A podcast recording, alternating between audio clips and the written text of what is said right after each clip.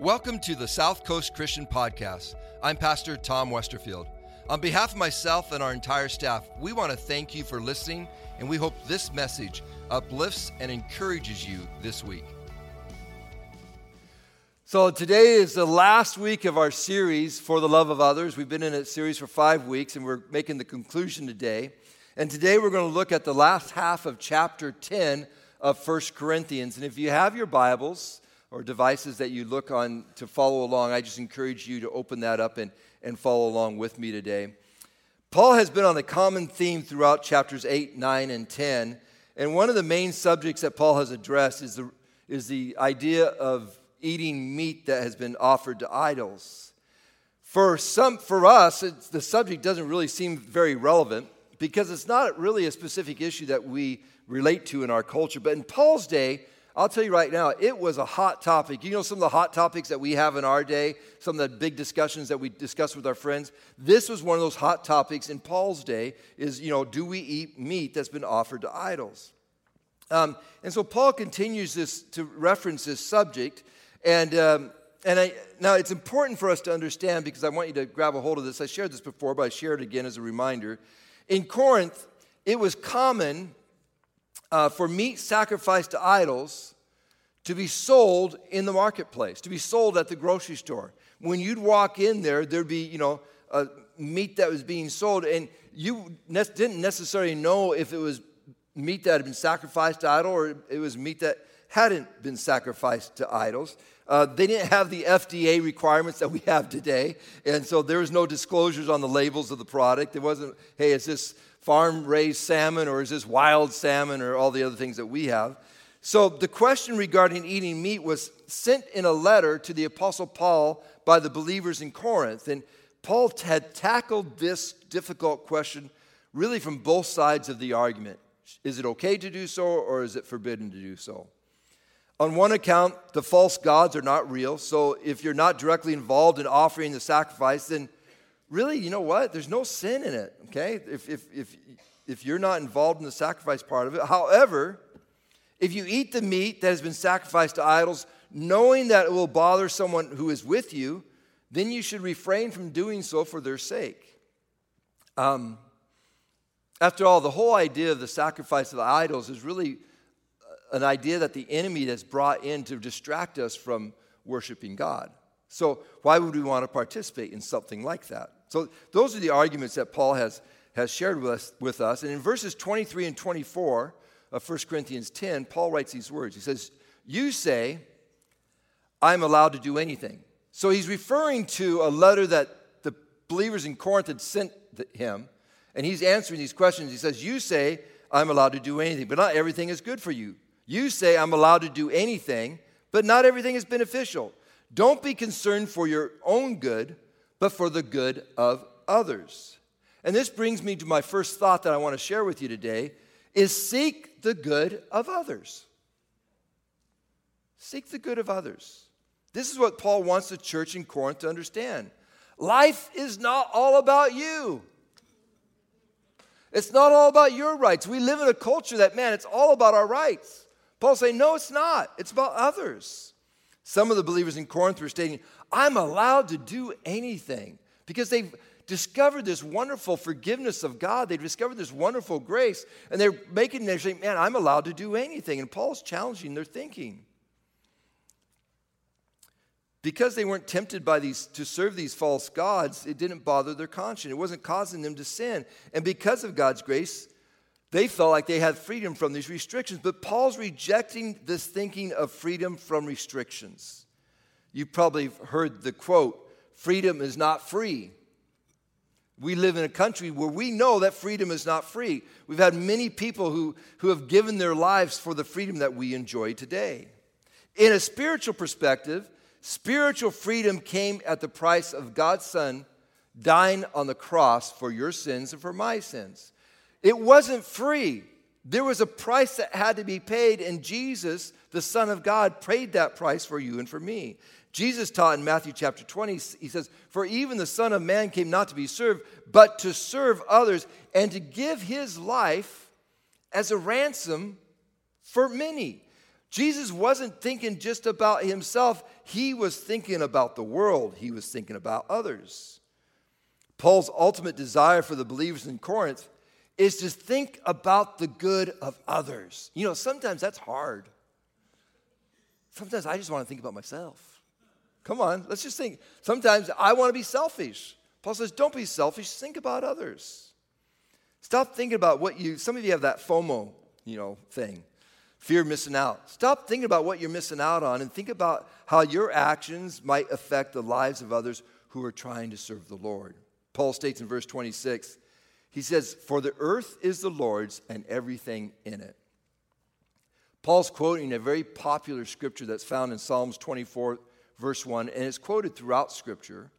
And Paul is stating, he, Paul's going back and forth. It gets really confusing as you read this scripture. If you've been reading along with me uh, in your own time, you can see how, man, Paul's writings sometimes, Peter says, sometimes these Paul's writings can be confusing, but they're accurate. You just got to follow along. Paul is stating eating meat is not the concern because it all belongs to God. We don't want to all of a sudden figure out, man, man eating meat is bad. No, no, it, everything, everything is created by God. So there's nothing wrong with it because it's part of God's creation. The concern is, how does it impact others who struggle with idol worship? What are you willing to sacrifice for the love of others? What in your life are you needing to put down so that someone else might be able to have a better time in following Christ? What are you willing to put down so that someone else can experience the love of Jesus, because you're getting in the way of them finding Jesus? Can you imagine last Sunday? Because we don't understand this whole idea of not eating meat, sacrifice to idols. But last Sunday, man, we had a wonderful time. If you missed out, sorry, that FOMO thing, you fear missing out, you missed out. We had a wonderful pool party. One of our attendees at the church opened up his house, and he he catered in uh, barbecue. Oh, my goodness. If I was there, and all of a sudden, I, I'm living in Paul's day, and all of a sudden I find out it was sacrificed to idols, and I can't eat that meat, it would have been a real issue for me. I'm telling you right now. I mean, that was the best tri-tip I've had in a long time. It was so, so good. I've shared in previous messages, if we are someone, with someone who's addicted to alcohol, then let's give up alcohol so we can don't cause our, our brother or sister to sin. If we're with someone who struggles with gambling, let's not invite them to the casino to have breakfast. You know what I'm saying? Let's, let's be sensitive to people's needs. If someone is addicted to shopping, let's stay away from the malls, okay? I threw that in for Angelus. I couldn't, I couldn't resist. But joking aside, sometimes we can take this whole idea too far if we're not careful, because each person still has a responsibility to make the choice to build their relationship with Jesus. But as followers of Jesus, we do have the responsibility to help others follow Christ. We are called to be the light. We are called to be the salt of this earth. Amen? We are called to be an example. Verse twenty-four states, don't be, don't be concerned for your own good, but for the good of others. And the E S V translates that, don't be concerned for your own good, but for the good of your neighbor. And I can't help, when I read that, I couldn't help but think about the wonderful story of the Good Samaritan that Jesus shares uh, in the Gospel of Matthew. And um, it was a religious leader that Jesus, or actually in the Gospel of Luke, it was a religious leader that that came up to Jesus and asked how he could inherit the kingdom of God or how he could be saved. And, and, and Jesus asked about the commandments, if you remember the story. And, and he said, I've done all these things. And because he asked him, you know, keep the commandments. What do you sum up all the commandments as? And he said, love the Lord your God with all your heart, mind, and soul, and love your neighbor as yourself. And then he asked this question, and this religious leader, he was an expert in the Mosaic law. And then he asked this question to Jesus and says, who is my neighbor? And Jesus responded to the question with one of the most famous parables in the Bible, the story of the Good Samaritan, which, by the way, people outside of the Christian world, many have heard this story of the Good Samaritan.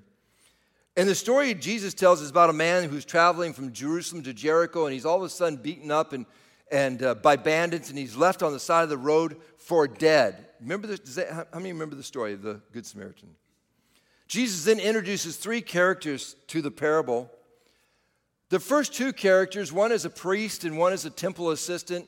And as they walk by, they walk by separately, but as they walk by, they know God's commandments. They know that there's a, there's a law of God's love, that they should have stopped and helped this man that was beaten and robbed, who was left for dead. But instead of stopping, the priest walked right on by. The temple assistant, instead of stopping, he looked across the road, he walked right on by and left the person to die there on the side of the road.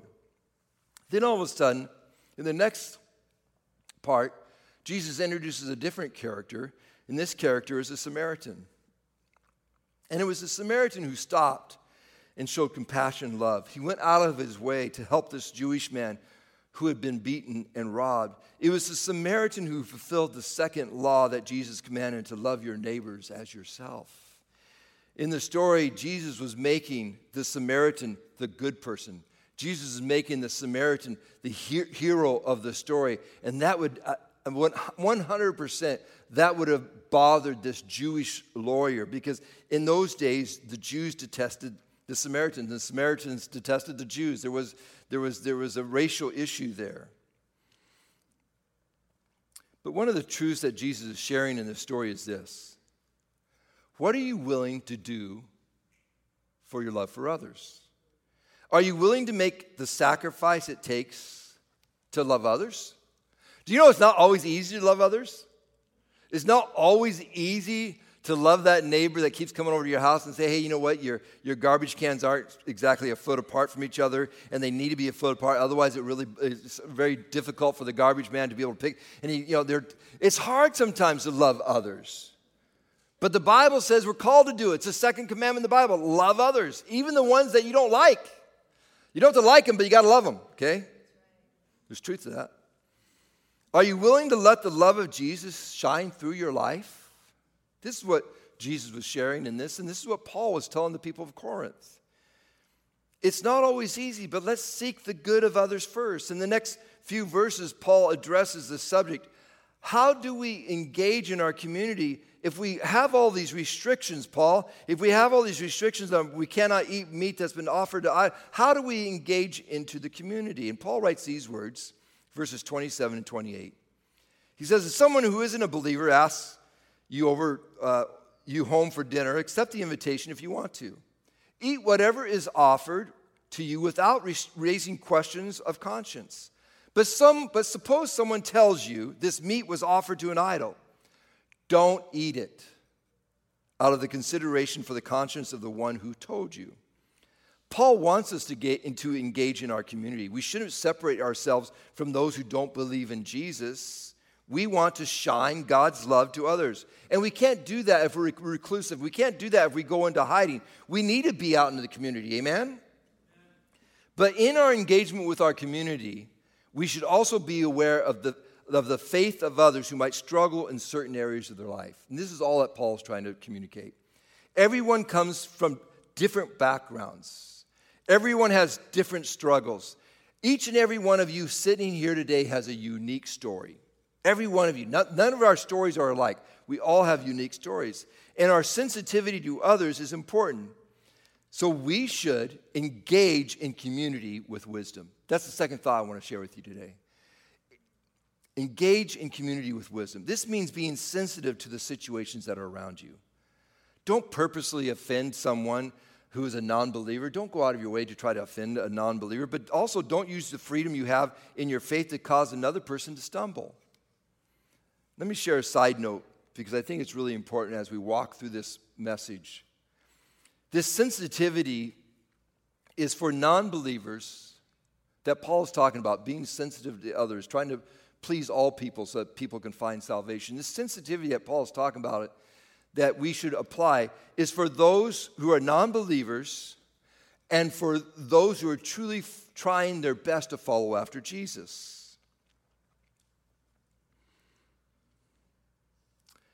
Um, but this, this does not apply to religious hypocrites. People who try to apply a moral compass to your life while they live a life of sin, we're not called to be sensitive to them. And I want to share that because sometimes we, we get this mixed up. Jesus addressed this issue with the Pharisees in Matthew chapter nine. He says, remember, Jesus was criticized by the Pharisees because he all of a sudden he started eating He he went to Matthew. Remember, Matthew was a disciple. He went to Matthew. He said, come follow me. Matthew was in his tax collector's booth, and Matthew followed him. Matthew was so excited about following Jesus, he invited Jesus over to his house for dinner.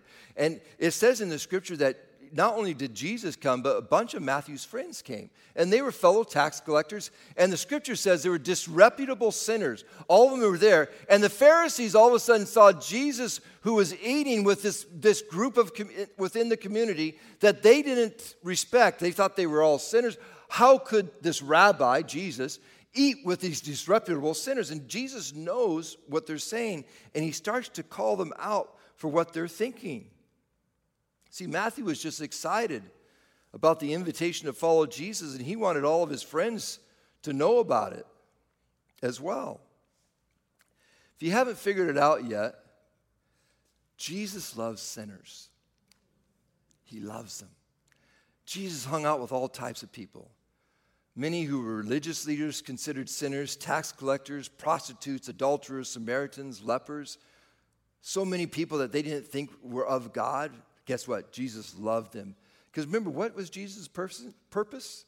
He came to save and to seek those who were lost. In Matthew nine, Jesus responds to those religious leaders who were criticizing him. He says, for I came not to call the righteous, but sinners. Let's remember the one group of people that Jesus displayed no sensitivity to were the hypocritical religious leaders. In Matthew chapter twenty-three, Jesus called them hypocrites. In Matthew chapter twelve, Jesus called them a brood of vipers. Brood of vipers. By the way, that's not a good term. That's a bad term. For some of you kids going, hey, brood of vipers, that's awesome, man. That's cool. No, no. Jesus was, was saying they were evil. Jesus did not treat most of the Pharisees with understanding and compassion. He was harsh with them because they were practicing evil under the disguise of religion. We are called to be sensitive to those who... We are not called to be sensitive to those who are prideful and arrogant and who look down on others because they feel righteously superior. Why? Because we're all sinners. We're all in the same boat. We're called to love people. Paul is speaking about being sensitive to those who don't know Jesus, to those believers who may struggle with issues of the difficulties in, from their past. Let's be sensitive to real needs, not judgmental attitudes. Some people are, are not weak in their faith. I want you to catch this thought. Some people are not weak in their faith. They are, po- they are opposed to the truth. And they want you to compromise God's truth for their evil desires. Paul's not talking in these scriptures to give way to evil. We are never called to give way to evil. I just want to clarify that as we share in these scriptures. Because Paul says, I want to try to do all things for all people. Not when it comes to evil. Everybody on the same page with me? Paul ends this section of his letter with the following verses, and I want to read these to you today. He says, so whether you eat or drink, or whatever you do, do it all for the glory of God. Don't give offense to Jews or Gentiles or the church of God. I too try to please everyone in everything I do. I don't just do what is best for me. I do what is best for others so that many may be saved. And then let me read verse one of chapter eleven because it really belongs to chapter ten. And let me just finish with this verse. And you should imitate me just as I imitate Christ. Paul summarizes everything down to this one simple truth that you can apply to your life. I want you to apply this to your life this week. And really we should apply this to our life all the time. Whatever you do, do it for the glory of God. Whatever you do. All for the glory of God. If you are working, work for God's glory. If you are serving, serve for God's glory. If you are weeding the yard, weed for God's glory. I didn't say use weed for God's glory. I said if you're weeding the yard. Just another clarification for our culture today. And if you don't know what weeding the yard is, come stop by on a Monday and I'll point out weeds around the property. We can figure that out for everybody here today. But think about it. Paul has spent considerable time talking about eating meat. Why? Because he wants our actions to glorify God. He wanted the people in Corinth, all their actions, their attitudes, everything they were thinking, he wanted them to glorify God. In all we do, we are called to glorify God. And this is why we should get up in the morning. When we get up in the morning, the first thing we should think about, how can I glorify you, Lord, today? What can I do to make, make your love shine through my life in a way where people will see your love, Lord? How can I be a reflection of your glory? How do I glorify you today? Our vision statement for this church is creating environments to see what God can do through you. We want God's glory to shine through you. Let me say it again. Our vision statement is to create environments to see what God can do through you. We want God's glory to shine through you. In verse thirty-two, Paul states, "Don't give offense." This is not the typical meaning that you might think. To us who are offended or who might offend someone, it usually happens when someone's hurt or upset or something has been done. But the definition of, and I'm, I'm going somewhere here, the definition in this Greek means don't cause someone to stumble. When Paul says don't be an offense, don't cause someone to stumble. Don't be an obstacle that gets in the way of someone all of a sudden experiencing the love of Jesus or someone who is trying to follow Jesus. Don't be that obstacle. Ultimately, Paul's desire and heart is to see as many people saved as possible. Is that your heart? Is that your desire? What did Paul write? I try to please everyone in everything I do. I don't just do what is best for me. I do what is best for others so that, here's the key, so that many may be saved. That's Paul's key. Paul's not seeking his own advantage in a situation because his ultimate desire is to see people saved. Our mission statement here as a church, I talk about the vision statement. I seldom talk about our mission statement here at the church, and that is to reach and empower people with the grace and love of Jesus Christ. To reach and empower people with the grace and love of Jesus Christ. That's our mission. If we're not doing that, then we're missing the mark. Amen? This is why we do what we do. We want to see people saved. We want to see people touched by the power of God.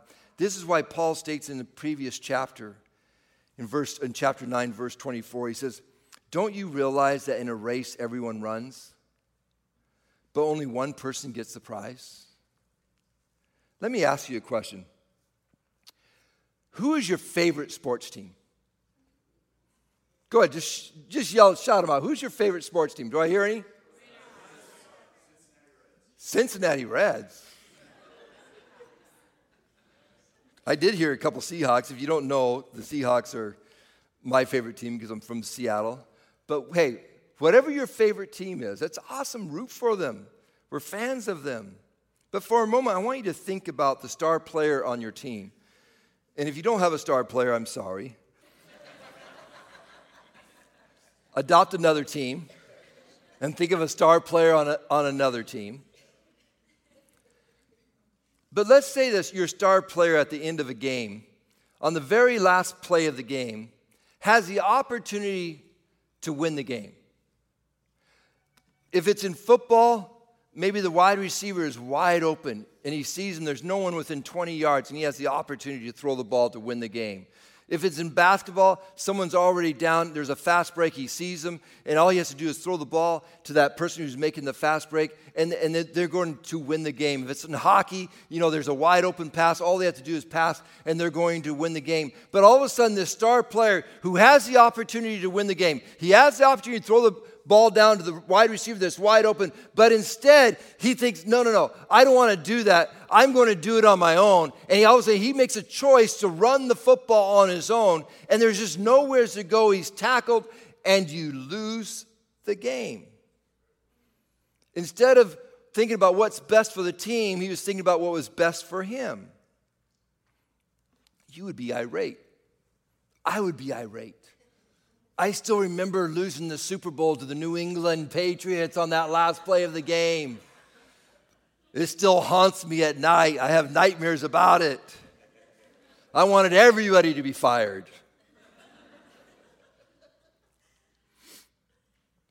But it's what happens when we only care about ourselves instead about caring about others.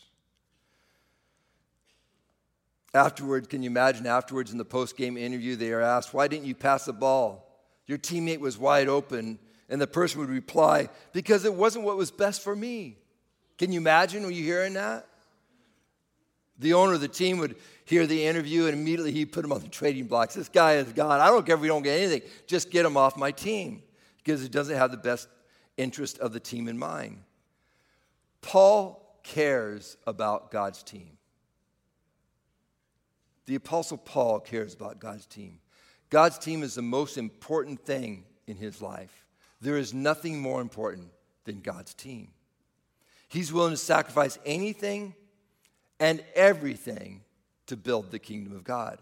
It's all that matters. When you serve here at South Coast Christian or wherever you might serve, when you teach, when you give, you know what you're doing? You're helping build God's team. You're building the kingdom of God. You're sacrificing time and money to invest in God's kingdom.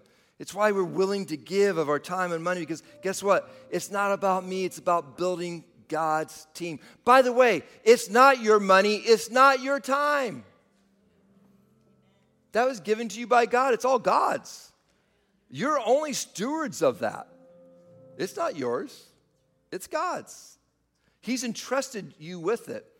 And with the more that he's entrusted with you with it, by the way, the more responsibility you have. As a pastor, because I've been entrusted to lead a church, I have more responsibility. I have to take that seriously. Let's not forget that important truth. In Matthew chapter twenty-five, Jesus shared the parable of the talents and how the one servant was afraid to use his talent. I've shared the story before here.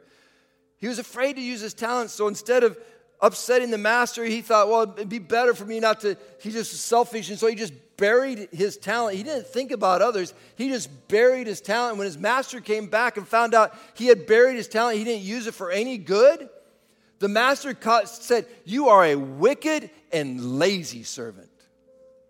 And he took the one talent that he had given him and he gave it to the one who did the best with the talents that was given. He gave it to the one that had more. Why? Because guess what? God wants the best for his team. And we should have that same desire as well. We want the best for God's team. It should be a reminder in whatever we do, let's do it for the glory of God. The Apostle Paul in verse one concludes his teaching by encouraging the Corinthians. Follow his example of living just as, as he follows the example of Christ. Paul says, follow me as, all, as I follow Christ. The Bible invites us all to a higher standard of living, a standard not focused on self, but a standard focused on sacrifice, a standard focused on loving God and loving others into the kingdom of God. That's what Paul is trying to communicate. What are you willing to do for the love of others? Are you willing to make sacrifices for others so that they might enjoy God's love? What are you willing to do? I want to just declare to you today, you're all part of God's team. If you've accepted Christ as your Lord and Savior, if you made a choose, choice to follow Jesus as your Lord and Savior, you're part of God's team. Now think about how. What's the best way for me to be successful on God's team? Not for me, but for God's kingdom to be successful. What can I do? That's what should be in our heart at all times. That's what Paul is declaring to the Corinthians, and I believe that's what the Bible declares to us. Let's pray. Lord, we thank you for your word today. We thank you. Your word, Lord God, is powerful, it's effective, and it changes lives. I thank you today, God, that I'm a part of your team, that I've been serving on your team. I know sometimes I'm not the star player, but God, I just pray I'm, I'm doing the best I can to be effective and to make a difference for, Lord God, the kingdom of heaven. And Lord, I pray for those here today that maybe have never made a decision to be a part of your team. They've never said, yeah, I want to I want to sign up and be a part of God's team. I pray today in their hearts, in their minds, in their life, Lord God, that they would make that decision. If you're here today watching online, or if you're here today with us live, I just want to give you that opportunity. Um, At any point, you can say, man, I'm tired of doing this thing, life alone. I'm tri- tired of being my own team. I want to be a part of God's team. That's what I really want to do. And if that's you here today, I just encourage you to, well, you can say this prayer. We're going to say this prayer all together today because I just feel like it's it's important for us to do so. If you want to be a part of God's team, all you have to do is ask Jesus into your life. Make a decision to follow him. And guess what? You're part of the kingdom of heaven. It is life-changing. It is life-changing to be so. I ask that you just pray with me today this prayer. Everybody here today. Lord Jesus, I want to be a part of your team. Change my life. Forgive me my sins. Give me the power of your Holy Spirit. Help me to do what is right. Help me to make a difference. Let your power shine through me. In Jesus' name. And everyone said, amen. Amen. How many are glad you're part of God's team today? Amen. Awesome. Thank you for being here today. Will you stand with us? We're going to worship today as we conclude. Thank you for being a part of South Coast Christian. Come back next week. We'd love to see you once again. And uh, God's going to do continue to do great things in and through your life. Make a commitment this week. What can I do this week to glorify God? What can I do this week that God's glory will shine through my life? Find that and commit to that and watch what God will do through you. God bless you. Thanks for listening to the South Coast Christian Podcast. We appreciate those who give on a regular basis to South Coast because through your giving, we are able to provide these resources. For more information about South Coast, including service times and ways to give, please visit south coast christian dot com. And if you haven't already, please subscribe to this podcast. Thanks again, and may this week be filled with new opportunities where you can receive and share God's love.